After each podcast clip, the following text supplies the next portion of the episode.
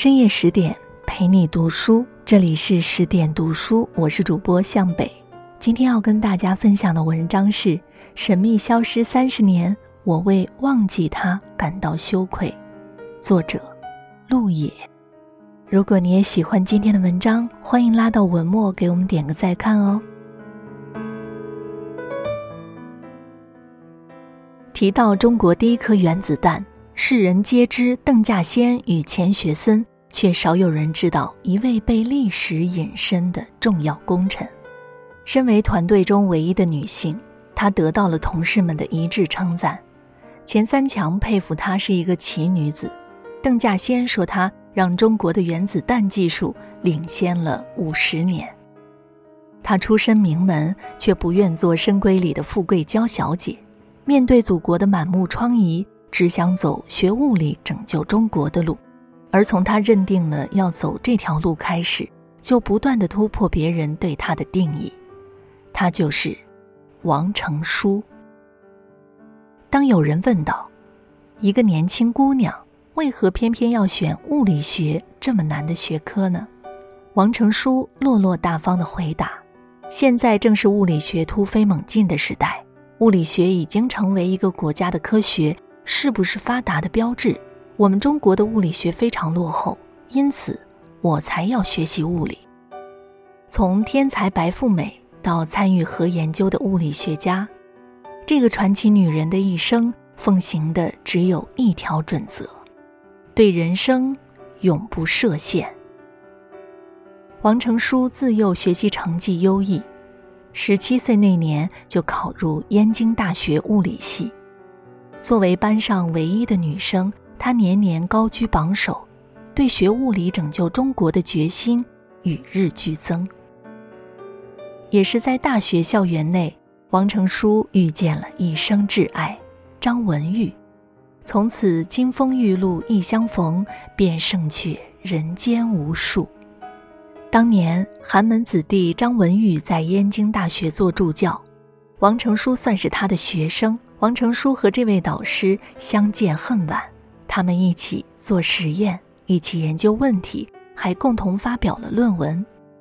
一次实验时，王成书的胳膊不小心碰到了张文玉，由此，两个本就惺惺相惜的人碰出了爱情的火花。当时周围人对这一段师生恋并不看好，可当两个天才坠入爱河时，出身贫富和师生关系都不能限制他们相爱。在他之前，王成书满心满眼都是学物理拯救中国；在他之后，王成书有了新的理想，和张文玉一起学物理拯救中国。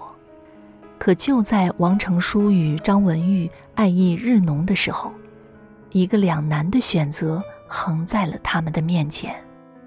张文玉收到了英国剑桥大学的邀请信，这对他来说是一个实现理想的绝好机会。可是王成书还要留在国内，理想和爱情，你会选择哪个？历史证明，天才们的选择大多是理想。因为人间情爱于他们来说，实在是无足轻重。可王成书和张文玉却不这样认为。张文玉马上要去英国深造，两人即将分别数年，但好在他们早已认定了对方。有一天，张文玉突然向王成书求婚。面对这突如其来的求婚，王成书也没有迟疑，他直接答道：“我愿意。”他想自己答应这个有些不靠谱的求婚，大概是因为再也不会有这样一个人，我懂他，如同他懂我。两人商量着把婚期定在未知的几年之后，约定在张文玉从英国深造回来，两人再次见面的时刻。张文玉离开不久，抗日战争爆发，王成书在国内被迫辗转各地，一转眼。就是五年，收到张文玉正在西南联大教书的消息之后，王成书立刻动身前往。在经历战乱中的五年离别后，两位有情人终于在西南联大重逢。没多久，两人便结婚了。婚礼很简陋，然而对于两个人来说，这是在危机四伏的救国路上凭空创造出的一个令人心安的烟火人间。可两个天才的爱情绝不会止于柴米油盐。对于拯救中国，两人心头始终环绕着强烈的信念和深沉的忧虑。四年之后，王成书决定去美国密歇根大学留学，两人再次分离。此后数年，纵使不舍对方，王成书和丈夫依旧聚少离多。毕竟，面对满目疮痍的中国，这对心怀万民的院士夫妻，注定不能享受岁月静好，只能拼尽力气负重前行。既已许国，便是许卿。两情若是长久时，又岂在朝朝暮暮？爱情最好的模样，不是岁岁常相见，也不是门当户对。而是，纵使天性里自带占有的基因，也能因为懂得，选择成全。中华人民共和国中央人民政府今天成立了。广播里的这句话，顺着信号传入千家万户，也传到了美国。王成书听到消息之后，当即准备动身回国。此时，他这个游子离开祖国已有七年。想到自己之前的全部努力终得归所，便心潮澎湃。而在这之前，王成书在美国的前途可谓光明无限。当时的美国物理学界更流传着这样一种说法：王成书得诺贝尔物理学奖不过是时间问题。在美国，王成书有着一份高薪工作，他住着小洋楼，开着小汽车。然而，王成书还是决定回国。他要放弃在美国的一切，放弃未来的诺奖，放弃已经拥有的安逸舒适。周围很多人不理解王成书，认为他完全可以等到国内发展好了再回去。可是，王成书分外坚定道：“这是我的故乡，我不能等别人把我的祖国建设好了才回来。”他既然早已认定人生中最重要的事情就是学物理拯救世界，旁的一切选择纵使繁华迷人眼，也只能沦为陪衬。但作为有重大科研成果的杰出人才，王成书的回国之路注定不能一帆风顺。得知王成书急切回国，美国便以其涉嫌科研间谍为由，层层设置阻碍。并对他进行了长达五年的监视。眼前的归家之路迷雾万千，王成书虽不知自己何时可归，却明白自己不能坐以待毙。他把自己的科研成果分成三百多个包裹，分数次寄回祖国。所幸这些包裹都安全落地，比他先达故土，为新中国建设做出了贡献。后来，中美达成有关协议，王成书终于等到了回国的机会。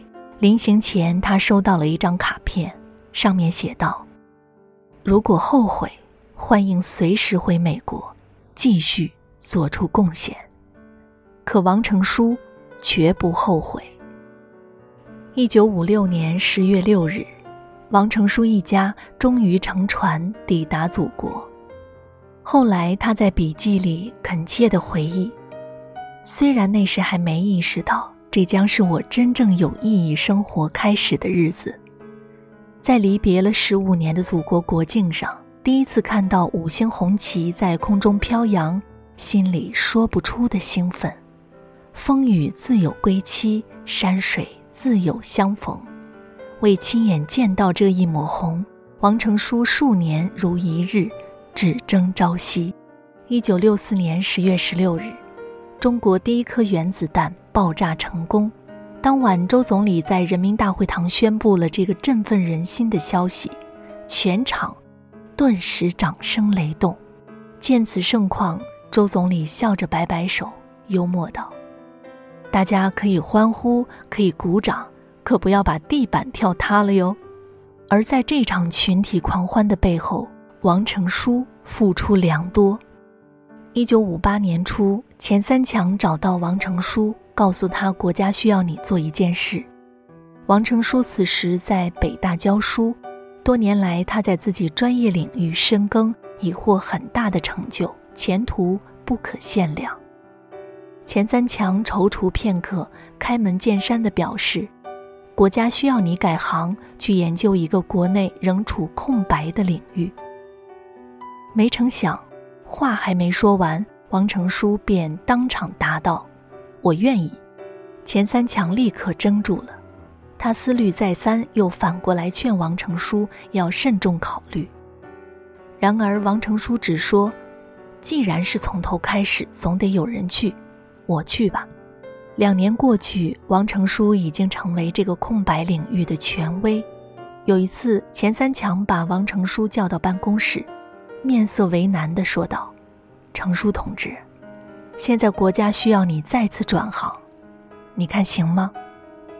王成书直接问：“需要我去搞什么？”钱三强回答：“核扩散理论，像两年前你改行时一样，这在我国也是一个空白。”王成书没再多问其中困难，便点头应道：“我愿意。”他想。祖国需要什么，我就做什么，而只有如此，我才心安。之后，王成书离开家人，只身前往兰州荒漠，在星光下潜心研究。与此同时，他的名字从各类出版物上消失，家人也联系不到他。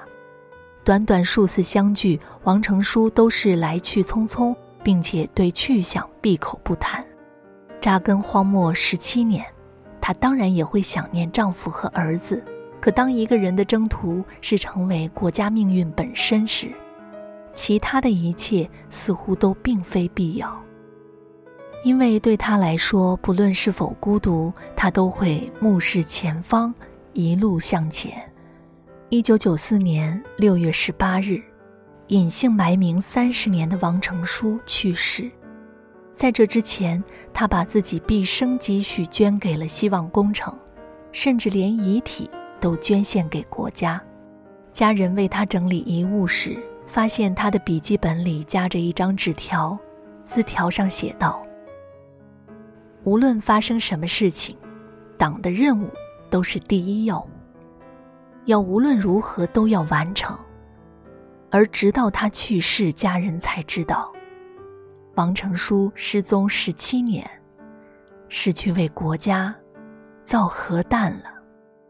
有人称王成书是中国的居里夫人，以示对他卓越贡献的敬意。从诺贝尔物理学奖种子选手到中国原子弹研究计划的核心成员，王成书满头青丝化白雪。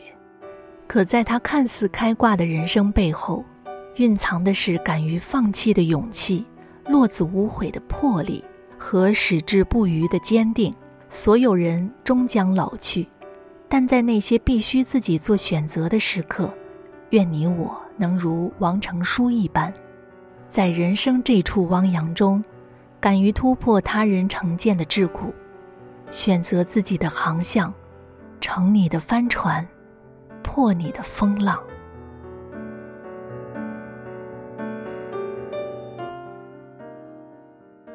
更多美文，请继续关注十点读书，也欢迎把我们推荐给你的朋友和家人，一起在阅读里成为更好的自己。